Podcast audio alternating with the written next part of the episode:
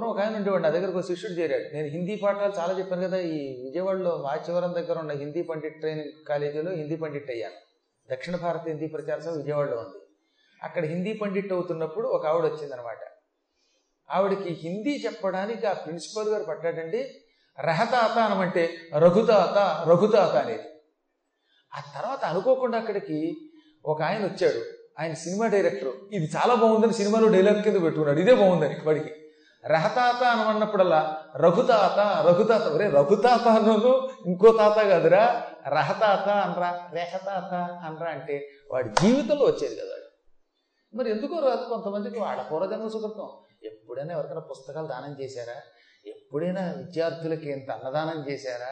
అవి ఏమి చేయకపోతే పూర్వజన్మలో పుస్తకం దానం చేయకపోయినా సరస్వతి కటాక్షం లేకపోయినా పిల్లలకి ఎంత అన్నం పెట్టకపోయినా పిల్లల్ని ప్రేమగా చూడకపోయినా లేక పుస్తకాలు ఎత్తుకుపోయినా ఈ పాంప్లెట్లు ఉంటాయి కదా కరపత్రాలు.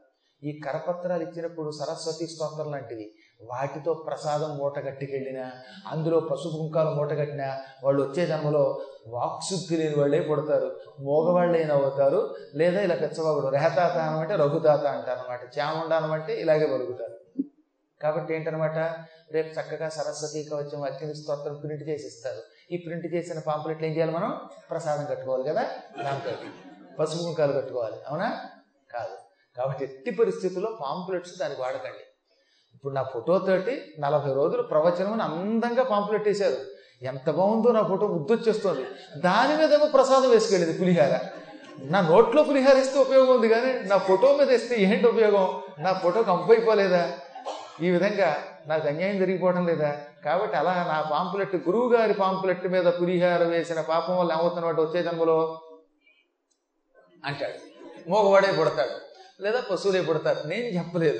వ్యాసుల వారు చెప్పారు. కాబట్టి ఎప్పుడు కూడా కొన్ని పెచ్చములు చేయకూడదు.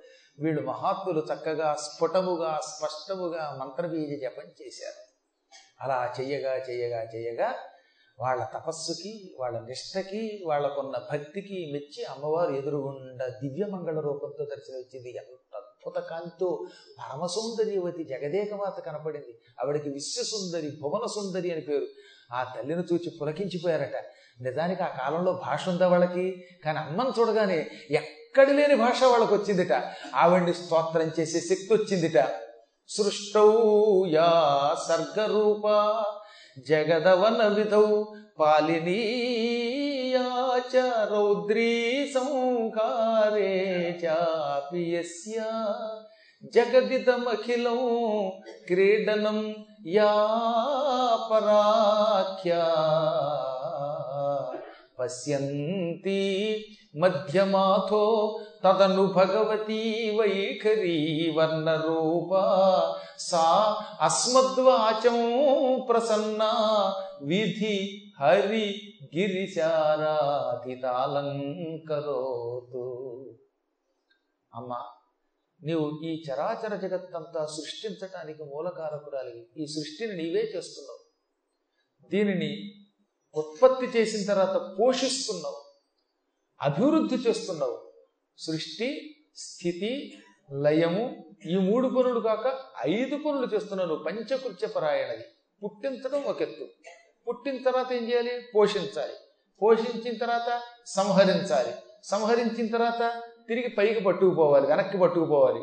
పట్టుకుపోయిన తర్వాత పునర్జన్మ లేకుండా శాశ్వతమైన అనుగ్రహం ఇవ్వాలి. ఈ ఐదింటికి పంచకృత్యములని పేరు. అందుకే అమ్మవారికి సృష్టికర్త్రి బ్రహ్మరూప గోప్త్రి గోవిందరూపిణి సంహారిణి రుద్రరూప తిరోధానకరి ఈశ్వరి సదాశివ అనుగ్రహద పంచకృత్యపరాయణ. సృష్టికర్త్రి జగత్తుని పుట్టిస్తోంది. ఈ జగత్తుని సృష్టిస్తున్నప్పుడు పుట్టిస్తున్నప్పుడు ఆవిడ ఏ రూపంలో ఉంది? బ్రహ్మరూప బ్రహ్మరూపంలో ఉన్నది. బ్రహ్మరూపంలో సృష్టిని రచిస్తున్నావు. ఈ సృష్టిని కలిగిస్తున్నావు పుట్టిస్తున్నావు. గోప్త్రి పోషిస్తోంది తిండి పెట్టి రక్షిస్తోంది. అప్పుడు గోవింద రూపిణి నీవు గోవింద రూపంలో ఉన్నావు. తర్వాత సంహారిణి సంహరిస్తున్నావు. అప్పుడు రుద్ర రూప రుద్రుడి రూపంలో ఉన్నావు. తిరోధానకరి తిరిగి వెనక్కి పట్టుకుపోతోంది. ఎక్కడి నుంచి మనం వచ్చామో అక్కడికి వెనక్కి వెళ్ళడానికి తిరోధానం అని పేరు. ఈ తల్లి మనందరినీ వెనక్కి తీసుకుపోతున్నది ఆ సమయంలో ఆవిడ ఈశ్వరి అనే పేరుతో ఉంటుంది. అందుకే తిరోధానకరి ఈశ్వరి కలిస్తే తిరోధానకరీశ్వరి సదాశివానుగ్రహద అమ్మవారు అనుగ్రహద అనుగ్రహం ఇస్తోంది అంటే ముక్తినిస్తోంది పునర్జన్మ లేకుండా చేస్తోంది. ఆ అనుగ్రహం ఇచ్చేటప్పుడు సదాశివ అనే రూపంలో ఉంటావు. ఈ విధంగా సదాశివ అనే పేరుతో అనుగ్రహం ఇస్తావు గనుక సదాశివానుగ్రహద.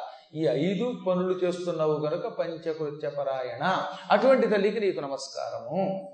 పర ప్రత్యక్కు పశ్యంతి మధ్యమ వైఖరి అనే పేరుతో వాక్కుల రూపంలో ఉన్న నీకు నమస్కారం విధి హరి గిరిశ ఆరాధిత అలంకరోతు.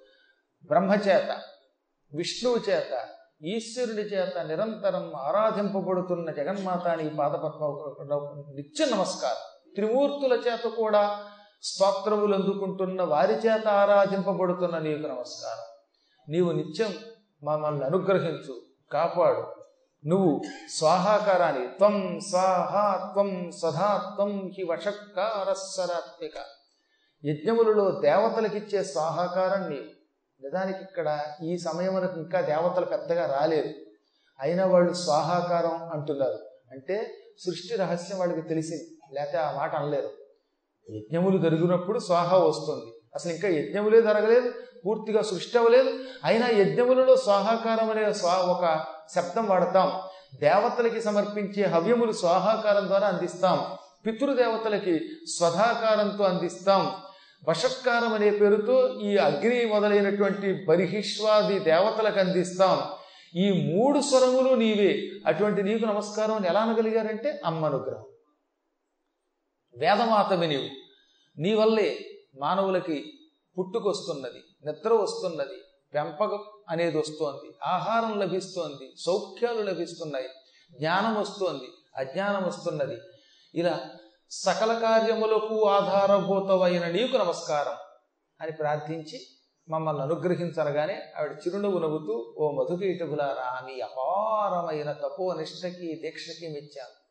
ఆధారము లేని నీళ్ళలో మాయాబీజాన్ని భక్తితో జపించి ఎవ్వరికీ అంత తేలికగా దర్శనమివ్వని నన్ను ఇక్కడికి రప్పించుకున్నారు. నా దర్శనం మీరు చాలా సులభంగా పొందారు. నా దర్శనం అంత తేలిక కాదు. నా రూపాన్ని ఎవరు పడితే వాళ్ళు చూడలేరు. అయినా మీరు చూడగలిగారు. అందుకే మెచ్చాను. వరాలు ఇచ్చుకుందామని వచ్చాను. పుచ్చుకోండి. చచ్చారా మీకేం కావాలో ఇచ్చుకుంటానడగానే అయితే మా ఇద్దరికి చావు లేకుండా వరమి మేము ఎప్పుడు హాయిగా సుఖంగా ఉండాలి. మాకు మాత్రం మరణం లేని వరం కావాలి. మరణం మాట వరుసకు కూడా మా దగ్గరకు రాకూడదు. అటువంటి వరం దేహి వరమును ప్రసాదించు. అనగానే అమ్మ చిరునవ్వు నవ్వింది.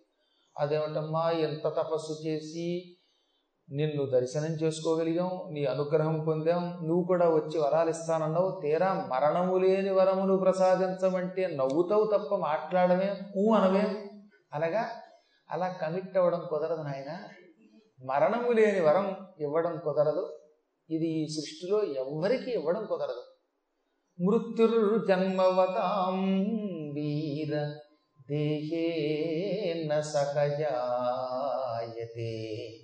అద్యవాబ్ద శతాంతే వా మృత్యుర్వై ప్రాణినాథ్రవం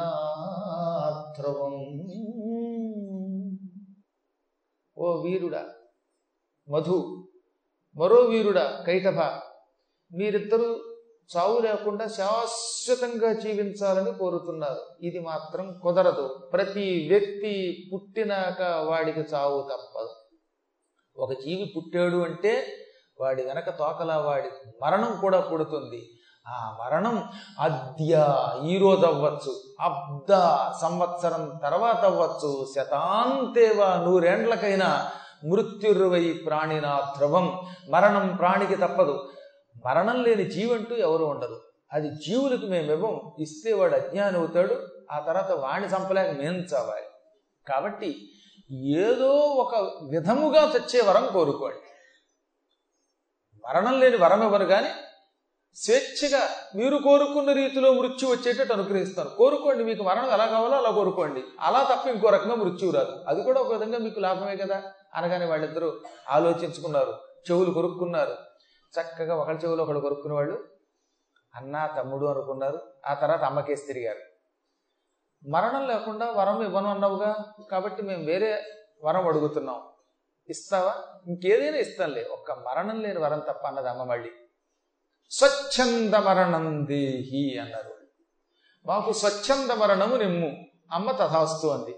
వెంటనే వీళ్ళు ఆనందంతో నీళ్ళలో ఎగిరి గంతులేసి సంకలు కొట్టుకున్నారు. ఓహోహో ఓహోహో మేము నిన్ను మోసం చేసాం బొట్లో వేసుకున్నాం అన్నారట వాడు ఆవిడ చిరునవ్వు నవ్వింది ఎందుకురా అంత ఎగిరి గంతులు వేస్తున్నారు నీళ్ళలో నృత్యం చేస్తున్నారు? చక్కగా చేతులు కొట్టుకుంటున్నారు? నన్ను మోసం చేశాను? బుట్టలో వేసుకున్నాను అంటున్నారు? ఇక్కడ బుట్ట లేదు. ఆ నాకు కొట్ట లేదు.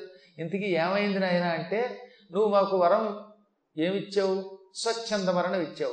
మేము మరణం లేకుండా వరం ఇమ్మంటే ఇవ్వడం కుదరదన్నావా? స్వచ్ఛంద మరణం ఇచ్చావా? స్వచ్ఛంద మరణం అంటే ఏమిటి? కోరుకున్నప్పుడు మాత్రమే చావు వచ్చే వరం.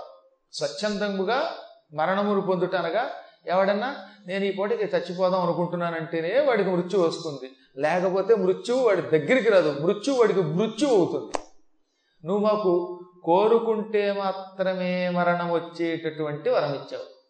ఏ జీవి అయినా తనంత తాను చావాలని కోరుకుంటాడా? అబ్బే నెవ్వర్. మేము జీవితంలో ఎప్పుడు చావాలని కోరుకోం. మేము కోరుకోకపోతే మృత్యువు రాదు. మృత్యువు రాకపోతే చిరజీవులం. మాకు మరణం లేనట్టే. చూసావా నువ్వేమో వరం ఇవ్వనన్నావు మేము పుచ్చుకున్నాం. అందుకే అన్నాం వీ డిసీవుడ్ యూ అన్నారట వాళ్ళు.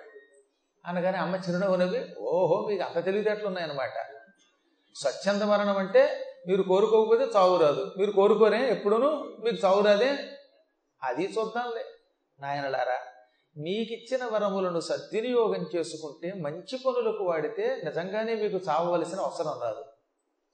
కానీ మీరు ఈ వరాన్ని దుర్వినియోగం చేసి సాధువుల జోలికొస్తే మహాత్ముల జోలికొస్తే సాక్షాత్ పరబ్రహ్మ స్వరూపులతో యుద్ధం చేస్తే సాధువులని గనక మీరు ఇక్కడి నుంచి వాళ్ళ ఆసనం నుంచి బహిష్కరిస్తే సాధువులకి నగర బహిష్కరణ విధించారా? అప్పుడు ఈ వరం మిమ్మల్ని రక్షించదు. మిమ్మల్ని భక్షించడానికి ఎవరు రావాలో వాళ్ళు వస్తారు. అని హెచ్చరించి అమ్మ చూస్తూ ఉండగా అదృశ్యురాలైపోయింది. తత్ర అంతరధీయత ఆవిడ వెళ్ళిపోగానే వీళ్ళు ఆనందపడిపోయారు. పిచ్చమ్మ ఆ తల్లి మనల్ని మోసం చేద్దాం అనుకుంది. మనం ఎంత తెలివైన వాళ్ళం తల్లికి కూడా పంగనామాలు పెట్టాం స్వచ్ఛంద మరణం పొందాం. ఇక మనకి సాగు లేదనుకున్నారు. హాయిగా నీళ్ళల్లో అటు ఇటు బుడుగు బుడుగు ఎదుకుంటూ వెళ్ళమొదలెట్టారు వాళ్ళకి నీళ్ళు అంటే భయం లేదు. ఇదంటూ మన వాళ్ళు కాశీ గంగలో దిగండి బాబోయ్ బాబోయ్ అంటారు కొందరు. ఎప్పుడు చూసినా గంగలో ఉలగంటారంటే అదేం భయమో తెలియదు వాళ్ళంటే మధుకేటవులకి నీళ్ళలో కొట్టడం వల్ల భయం లేదు కనుక నిర్భయంగా అపార జలరాశిలో తిరిగారు. ఆ సమయంలో గాఢముగా నిద్రపోతున్న శ్రీమన్నారాయణుని నాభిలో నుంచి తామర పువ్వు అంతవరకు లోపల ముడుచుకుపోయి ఉన్నది తామరపు ఆ తామరపు తెల్ల తామరపు పువ్వు బయటకు వచ్చింది పుండరీకం అంటాం దాన్ని. పుండరీకం అంటే తెల్ల తామర. పద్మం అంటే ఎర్ర తామర. అందుకే నేను కొంచెం ఎర్రగా అందంగా ఉంటానని మా నాన్నగారు పద్మాకరం అని పేరు పెట్టారు. అది తెల్ల తామర పూట పాపం.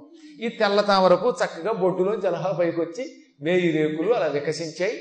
అందులోంచి ఎర్రని ముఖంతో మంచి పద్మము వంటి వర్ణముతో మహానుభావుడు పద్మధుడు బ్రహ్మ పుట్టుకొచ్చాడు. తామర పూలోంచి పుట్టాడు కనుక పద్మధుడు పద్మసంభవుడు కంజభవుడు అని పేరు వచ్చింది